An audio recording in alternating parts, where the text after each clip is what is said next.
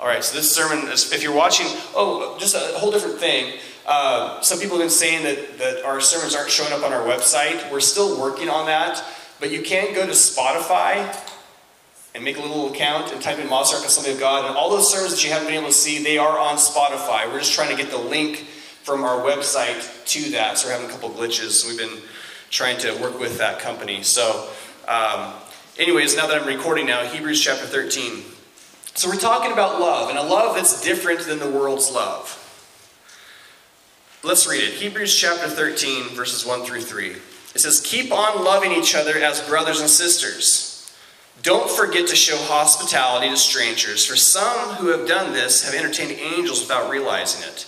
Remember those in prison, as if you were there yourself. Remember also those being mistreated, as if you felt their pain in your own bodies." It's pretty personal kind of love, isn't it? Now, it's, it's interesting, the, the, the preacher didn't say, start loving your brothers and sisters. He said, keep on loving. Don't forget. And remember. So, obviously, these, these are uh, attributes, this, this, this, the, they're being loving. But the, the preacher's saying, okay, you know, in this time we're in right now, step it up a little bit. Do a little bit more than you were before. So keep on doing it. Don't forget. So we're to love one another. This, this, this, this loving one another is a brotherly love. So there is a love that's supposed to be shown between believers. Because that's what it says. It says, love each other as brothers and sisters. Then there's this loving strangers. This hospitality, I'll be honest, that, that, one's, that one's difficult for me. It just is.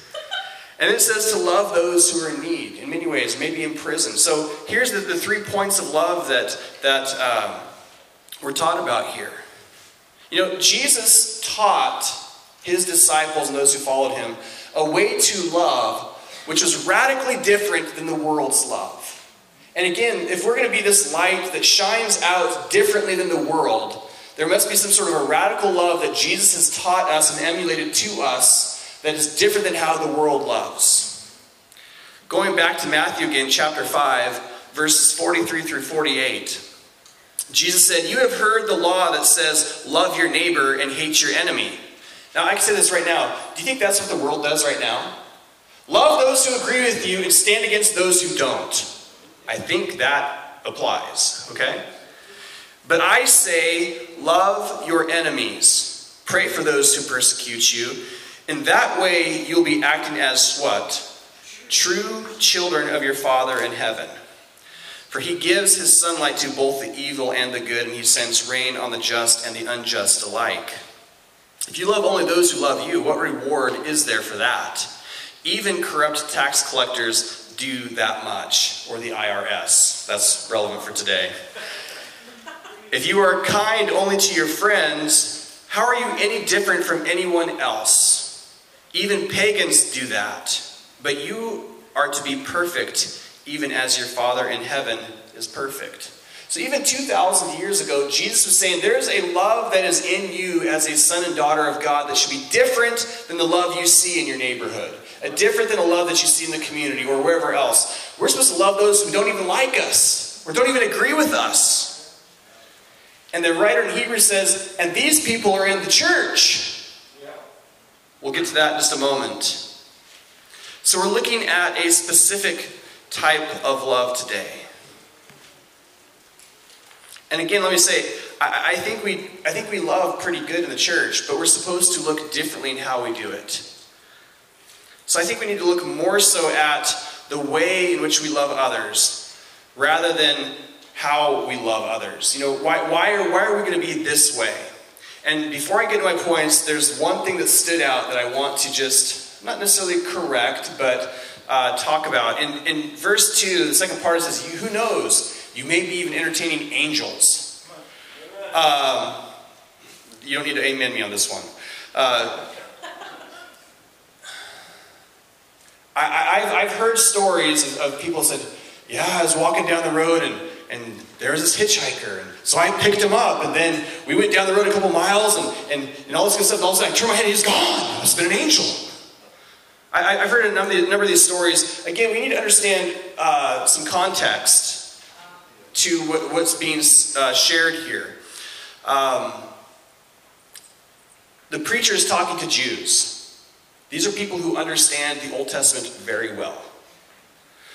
Do you know that there's only four accounts in the Old Testament where there was an angel who was served by somebody, and then they actually revealed who they were, and then they disappeared? Four times in the Old Testament. Genesis eighteen, Genesis nineteen, Judges six, and Judges thirteen. So the first times you have Abraham, and uh, this is right before Sodom and Gomorrah, and an angel came to him and warned them about what was going to happen. Then an angel came to Lot in Sodom and warned them to get out. Both times revealing that they were angels. First, they did not know they were in the presence of angels, and then that they were. Uh, and then you have Gideon in Judges chapter six, right? And an angel of the Lord. And then the last one is, is it Manoah? I always want to say Moana, but I know it's not Moana. Ma- Manoah, who is the father of, of Samson, an angel came to him and showed him that he was going to have a son and revealed of who he was.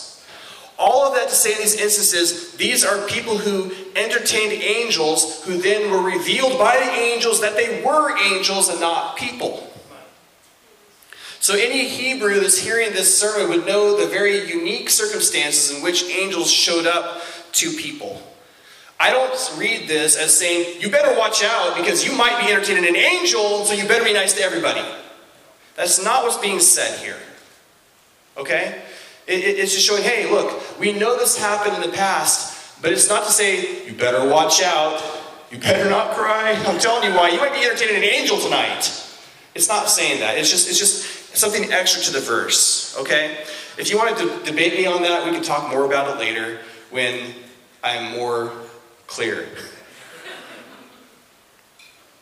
It's just saying we're supposed to be nice and hospitable to each other, but also to strangers, people we don't even know. Okay? So how should we live out this kind of love in our daily lives? So number one is this, we get this in the first verse, is loving one another. Again, this is a type of love that's not talking about loving strangers. We get to that. This is loving your brothers and sisters in Christ as if they are your own literal, physical brothers and sisters. Treating your fellow Christian like family. It's that simple. You see, whether we will admit it or not, we tend to treat our family different than we treat our acquaintances. Am I right or am I wrong? I'm not wrong, I'm right. no, no, seriously, we, we do. I mean, it's just a little bit differently. There's, there's, there's some things that I will drop anything for for my family that maybe I might make an excuse in another situation. Hopefully that's not the case, but remember, we're supposed to keep on loving one another. You see, the concept of brotherly love is to take a step further for your brother and sister in Christ. Why? Because you know Jesus now. And they're supposed to be just like your brother, your sister, or your mom, or your dad. Am I, am I striking anything here? Because there, there's some things that, that I've gone further for family than maybe I've made an excuse for something else, or for somebody else. So why is this important? It's important because, you know, you may be the only Bible that some people ever read. And again, if we want the world to look at the church and say, the first thing they say is, the church is loving. Because I know so-and-so isn't their brother or their sister, but man, they treat them like family. Of all the things, isn't that exactly how we want the world to see us? That when you, when you come into a church, you're going to be treated like you're my family. This is huge. In John chapter thirteen, again, Jesus sort of uh, nails this, drives this home. He says uh, in verse thirty-four, "So now I am giving you a new commandment. Love each other just as I have loved you." You should love each other. I mean, think about this. How did Jesus love us? He gave us everything. He held, he held nothing back. He didn't say, well, that's more like an acquaintance than a family member, so eh, you can nail one hand, but I'm going to keep this one to myself because I have to use it tomorrow. You know, Jesus gave us everything. Just as we would do for family. Your love for one another will prove to the world that you are my disciples. So let me ask you, how are you loving your Christian brother and sister? As an acquaintance that you see once a week, or as your family? I mean, Jesus took this first step of love for me. He took the first step towards love for you. Are you doing that with the people that come into your life? Even when I mess up, even when I've done the same thing over and over and over and over again, He still loves me. Look at the disciples. They fought with each other. They were selfish. They deserted Him in His time of greatest need, and yet Jesus loved His neighbors. These are huge offenses, but yet in the church sometimes, our brother and sister in Christ mistreats us, says the wrong thing, and we won't even sit by him in church anymore. And the world sees that. We're supposed to have a different kind of love, a brotherly love, that makes our light shine different than the lights that are all around us. Well, I love them. I'm just going to love them at a distance because they stabbed me in the back.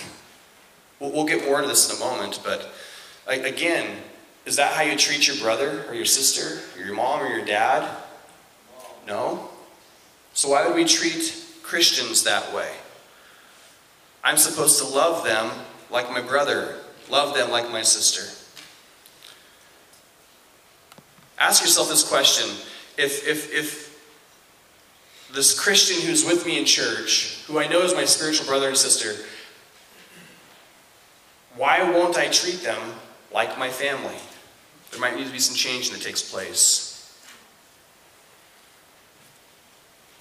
They're supposed to be our family.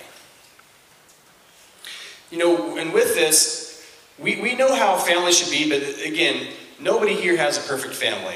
And they think, oh, great, I can treat them just like I treat my sister, or just like my brother. No, we, we understand what like the perfect family model is, right? You know, a mom and dad, a couple kids, and a dog. And, you know, it's, it's the Leave It to Beaver. It's, it's, I know there's a generation that knows Leave It to Beaver, but Kyler, do you know who Leave It to Beaver? Even Kyler knows who Leave It, Leave It to Beaver is, so everybody can relate to this. Okay? This is like Fuller House with parents, you know? Um, or Full House. Fuller House is new on Netflix, I think. Don't, oh, but anyways, we'll let that go. But we, we know there's certain things that family's supposed to do, even if we don't perfectly do it, right? So here's a couple of things. What, what real family looks like, looks like, what real family looks like is number one, they forgive, right? Yes. This is how family is supposed to work. And you know what?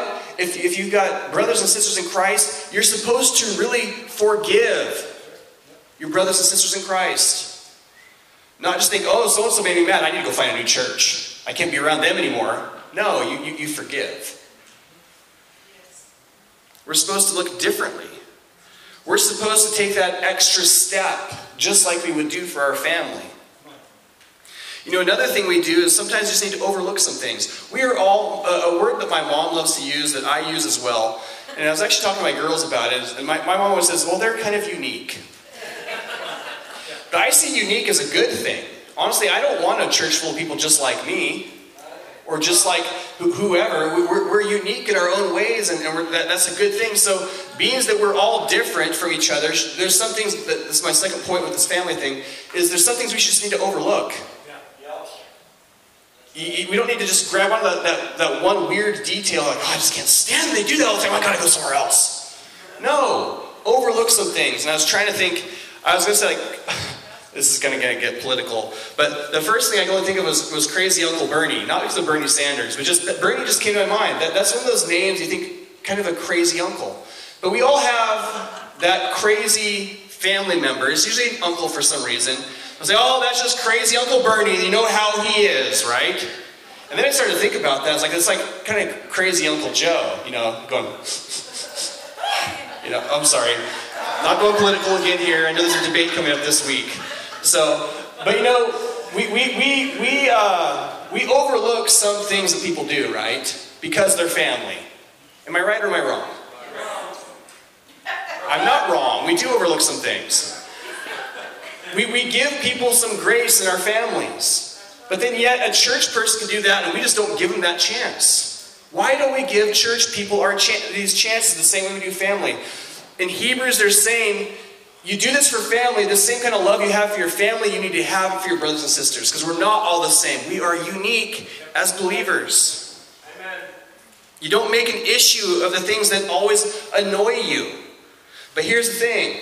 There are sometimes things that annoy you that you need to confront. Which goes to my third thing. Families, good families, will confront issues. You just don't overlook everything. You will confront issues. In a healthy family, hard things are said at times, but they need to be said in love, right? If, if, if you share something that's truth, but you don't have love with it, you're just, it can be brutal. I'm going to be brutally honest with you. Please don't. You know, give me a little love first. You know, grace, love, truth, all together. I was trying to remember, there was something I said a couple years ago, uh, and I got it from somebody else, but they said, truth without love is like surgery without anesthesia. You know, you can get it done, but it's going to be excruciatingly painful. That's not how we're supposed to be. We, we were supposed to share the truth, but we share truth with love. Ephesians chapter four, verse fifteen, it says, instead, we speak the truth in love, growing in every way more and more like Christ, who is the head of his body, the church. You see, in family, there's sometimes hard things that need to be said, but it's done in a way that doesn't destroy your family. You know, you, you come to your, your spouse or your kids or crazy Uncle Bernie out of love. Because ultimately you want the family to get stronger, not torn apart. But it seems like, again, in church sometimes we, we will say things or we'll post something on Facebook or we'll do everything rather than in face, and it causes people to divide and go their ways. Then the world sees that and says, yeah, they're just like the world. There's, they're no different than us. No, we're supposed to love our enemies, even in our families. We're supposed to confront, but do it the right way to build the body and not break the body down. Another thing that families do is families share. We meet each other's needs. The world says that, well, if you like me or love me, then I will do this for you. But the Bible says that we're supposed to bless those who spitefully use us. This is the kind of radical love for one another as the body of Christ that we're supposed to have. It's a brotherly love. You do this for your mom or your dad or your brother or your sister or your sibling. If you're willing to do it for them, then you should be doing it for others, okay? The second point we have is in verse two is hospitality. Hospitality towards strangers. You know, help, helping those in need, because who knows, it could be an angel, right? It, it could. I'm not, I'm not trying to, to discount that. But um, it's more so just saying, hey, you don't know who, who's, who you're in the presence of. You need to be hospitable to them. So it's this way. It's where you, you treat strangers. Now there is stranger danger. Okay?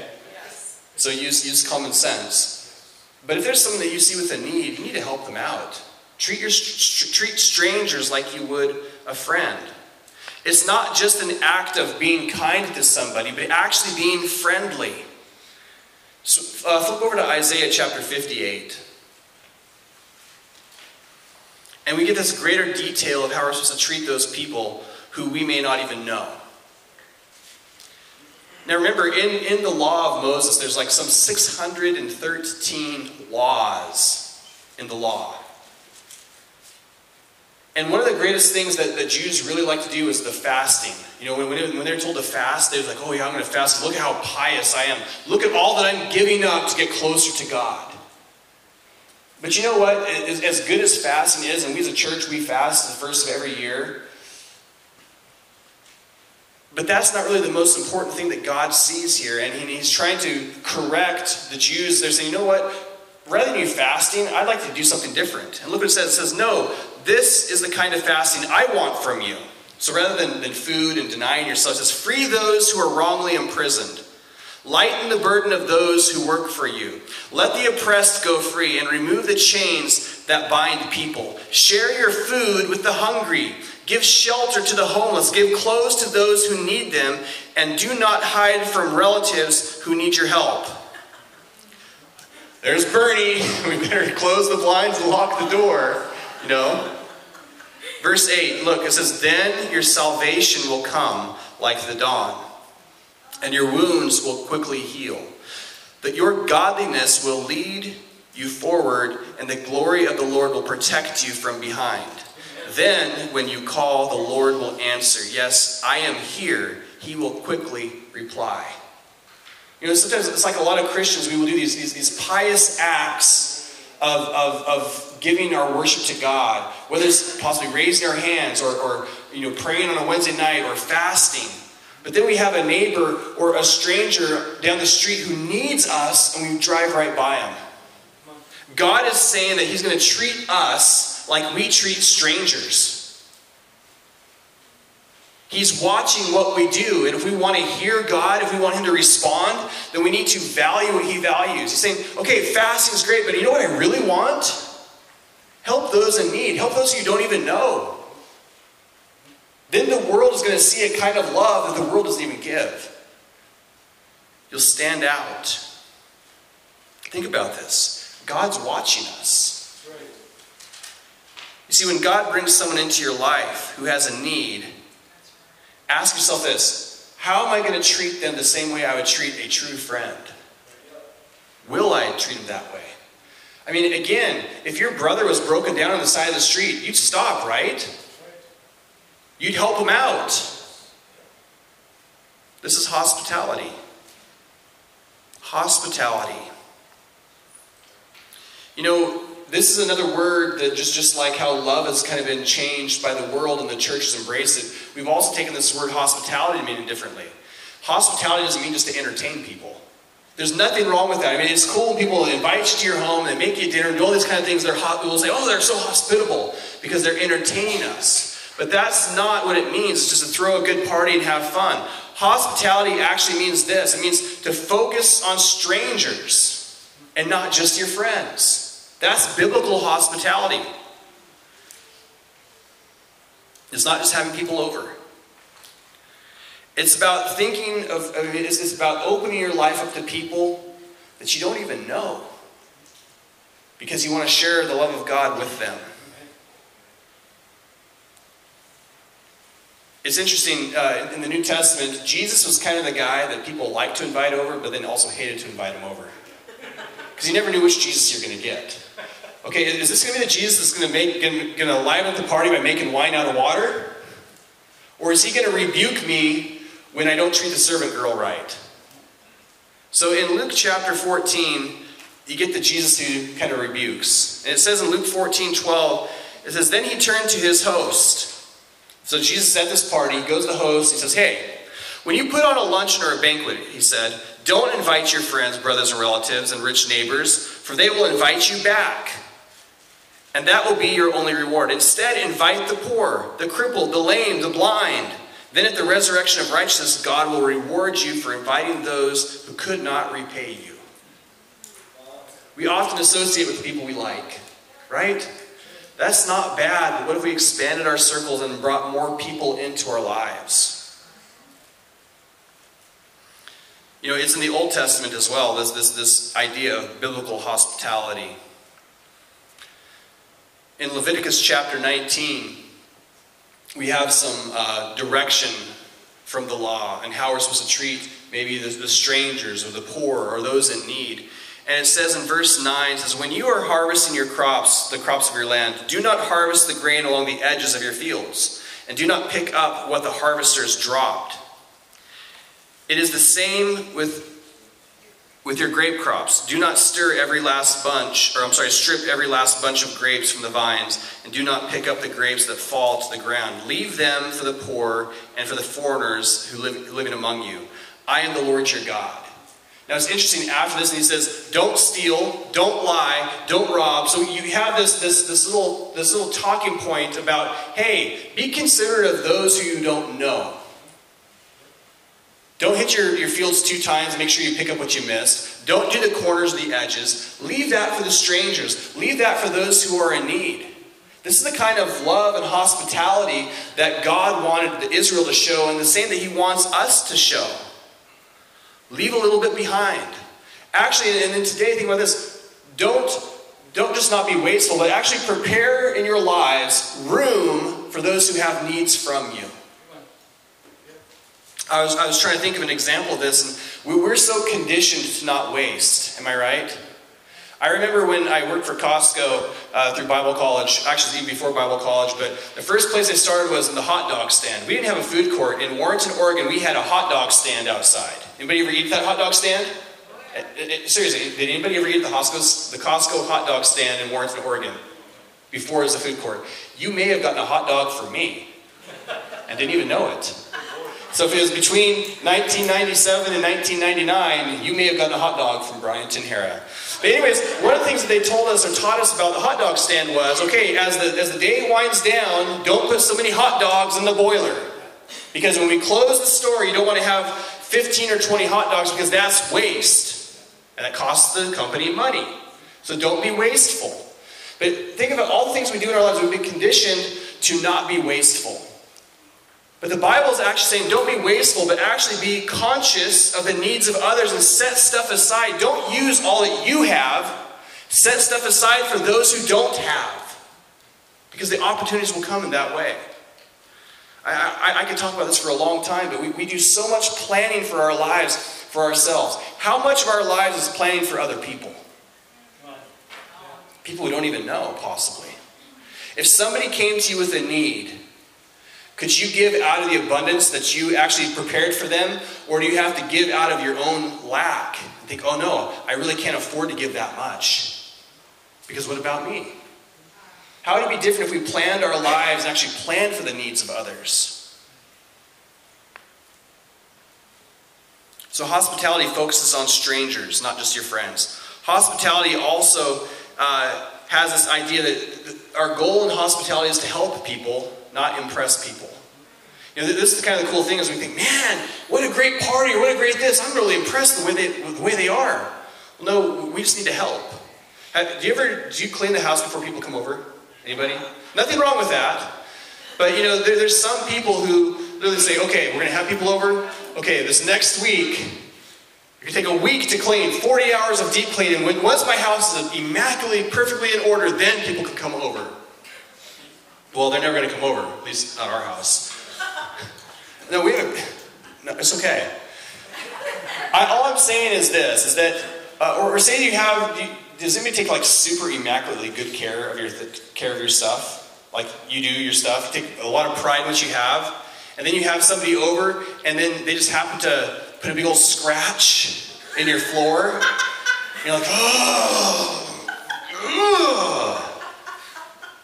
Or you just you just clean your truck out, and then uh, you, you're, you're taking someone to the store, and you have to be right next to another car, and they just go, whoo, and hit the, the car next to them and put a chip in your door paint. You're just, does that bother anybody besides myself? Okay, you're, you're seeing the, the, the vulnerability and the humanity of your pastor here right now. Sometimes you think, I'm not going to do that, because if I do that, they're just going to ruin it. Okay, does your stuff have you, or do you have your stuff? Why has God given you what you have? Again, uh, don't let things keep us from helping others. Well, if I help them, they're going to ruin it. I know it. Who gave it to you in the first place? God did. We have what we have so we can be blessed, though, understand. But also to be a blessing to others. And here's my quick illustration for that is, I mean, Don't, don't think that as soon as you get something, you have to give it all away. God wants you to enjoy what you have, and you should. But again, just don't let your stuff have you. It, it'd be like if I bought uh, Avery and Claire like these amazing Christmas presents, and as soon as they open, like, oh, I want to give this away. No, I, I bought my daughters things so that they could enjoy them, right? I, I want what I give them to be a blessing. The same way God gives you homes and vehicles and jobs and stuff so you can enjoy it. But you know what I don't like what my daughters do? Is when they're stingy, like, you can't have this, it's mine, it's mine, it's mine, it's mine. No, we want our kids to share what they have. The same way we need to share what we have. So be hospitable. Be hospitable to those who you don't even know in your life. And the third is this, hospitality. To be hospitable, to be loving, is to be generous. It's not like a quid pro quo. Well, I do this because then I'll get that. Or I did that, so you better give this to me. Biblical hospitality cares a lot more about giving than getting. Yep. This is how we're supposed to behave as Christians. This is how the preacher in Hebrews is trying to get people to see. If we care more about giving than getting, the world sees that. Like, man, that's a different kind of love. That's not the way we are. It's like, it's supposed to be, I scratched your back, now you scratch my back. No, I'm going to give and expect nothing in return, because that's what Jesus did for us, right? Amen. It's an act of generosity. Look at First Peter chapter four, verse nine. It says, cheerfully share your home with those who need a meal or a place to stay. Another one, Romans twelve, thirteen says, when God's people are in need, be ready to help them. Always be eager to practice hospitality. So we're supposed to love one another in the church as if they're our family. We're supposed to treat strangers as friends and those in need as family as well. So what, is, what does it mean to help? What does it mean to be hospitable to those in need? It means you do what you can do. Now I, I want to take a step back here for a moment and hopefully give us some boundaries. Because I know whenever there's sermons like this preached, you think, oh, I'm not doing enough, I'm not doing enough, I need to open my house up to everybody now. And some people hear that, hear that and they're like, oh, yes, yes, I'm going to go and find them right now, everywhere I can, and bring them all to my house and make them a big old meal. There's boundaries. The Bible always gives us boundaries. That's right. My hope is to help, possibly not to burn you out with hospitality. Because we can feel like we have to do it or we're not doing enough. You can be burned out in one of two ways. Those who are already doing so much feel like they have to do more and they get burned out. And then there's those who don't do enough, but the idea of what they think they have to do burns them out before they ever start. Does that make sense? Okay. But understand with that, look what Proverbs says. So if you're in that case like me, that case like me, where you think, man, there's so much I have to do, I, don't, I might as well never even get started because I'll never meet that. No, there are things that God has for you that you can do. Because look at Proverbs twenty-one, verse thirteen, it says, those who shut their ears to the cries of the poor will be ignored in their own time of need. So that to say this, God has something that you can do. There, there is a, a, a level of greater love that you can add to your life. And it'll let your light shine in such a way that the world says, you know what, there's something different about them and how they love versus how the world loves. I want that love in my life. So here's a couple questions for you. These boundaries that you can use. Does this need have my name on it? Let me ask just, just for a moment. Are you going out looking for stuff to do? Or when it comes into your life, you're like, hey, did God place this in front of my life because I need to be a part of helping this need? Does that, does that make sense? Because I'm still in the fog here and I'm not sure who I'm, who I'm reaching and who I'm not. Does this need have my name on it? You know, there's, there's so many needs out there that we can be overwhelmed with all that's there. But we can say, can I really help out in this situation? Or am I just making more work for myself or more work for others? How do I know if this need has my name on it? ninety-nine times out of a hundred, the need is put into your path of your life. You don't have to go looking for it. God will place needs before you because God already knows what you're capable of doing. And He already knows where this person's at. And He knows where you're at. So you know what? I can put this need in front of this person. Look at the Good Samaritan. He was about his daily business, going about his daily concerns, and God placed a need in front of him. A person who was hurt, who he didn't even like, didn't want to like. But God gave him that need. He says, you know what? Maybe this has my name on it. And so he went out of his way to help a neighbor, out of his way to help a stranger, out of his way to help an enemy. And he showed the love of God to him. Sometimes uh, other people are good at planning needs for you. I get this as a pastor a lot. Pastor, you should really be doing this. Pastor, you should really be doing that. Pastor, you should really be doing this. Well, I need to know, does that have my name on it or not? I ask myself, is this for me? And if it's for me, then I'm going to do my best to go do that. If it's not, I'm going to say, well, no, that's not for me. But we need to do that ourselves as well. Sometimes our wives can do that for us, or our husbands do that for our wives. You should really be doing this. We need to know ourselves well enough and what God has put before us to be able to say yes, to that which really applies to us, and no to that which does not. With that as well, don't let that be a good excuse or reason to just say, oh, well, I put twenty bucks in the offering plate for missions overseas, but I'm going to ignore my neighbor next door. Do you know what I'm saying? Don't, don't try to defer a blessing to somewhere far away when there's a blessing that you could be right in front of somebody. Okay, let's get going. Second question is this. Will this hurt or will it help? Will helping this person, meeting this need, is this going to help this person do better? Or am I actually really just enabling something that shouldn't be happening in the first place? That's good. That's where we need to use wisdom as well. This is part of the boundaries in our lives. We aren't supposed to just be doormats for everybody. Sometimes the best help we can do is to say no. But we need to know that that no is right, and not just because I don't want to be bothered. And it goes back to that first question. Is my name on this? Did, did God place this in my life because he wants me to help this person? And ninety-nine times out of a hundred again, if that person's been placed in front of your path, God is saying, hey, help them out. But there's those others that go looking for it. You know the type of person, right? They have these amazing bleeding hearts of compassion, and they get their hands in everybody's business because they want to help. But sometimes it does more hurt than good. Okay. I'm going to wrap this up right now. Question.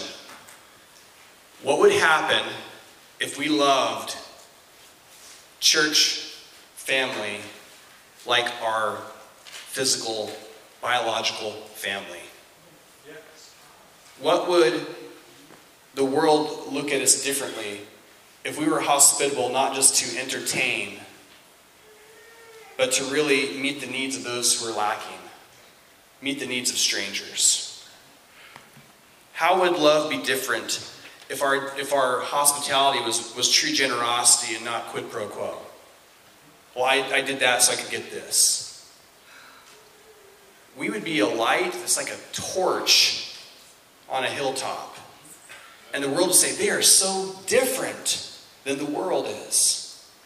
That's, that's real love. That's how we're supposed to be. So this is just, again, uh, one part as we come through Hebrews chapter thirteen is this. Love. Love your brother and sister in Christ.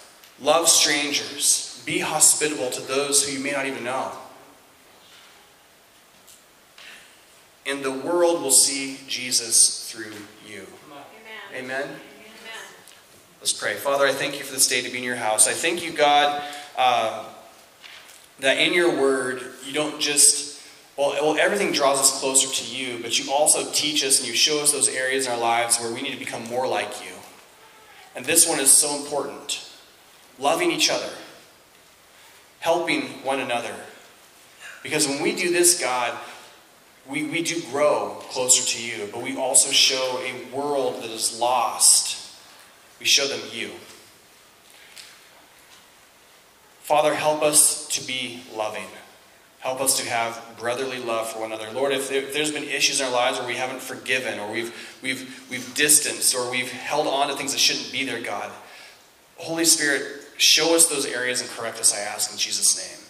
God, if, if we have had a habit of having you, you place things right in front of us and we sidestep them because we're too busy, Lord, help us to not be so busy.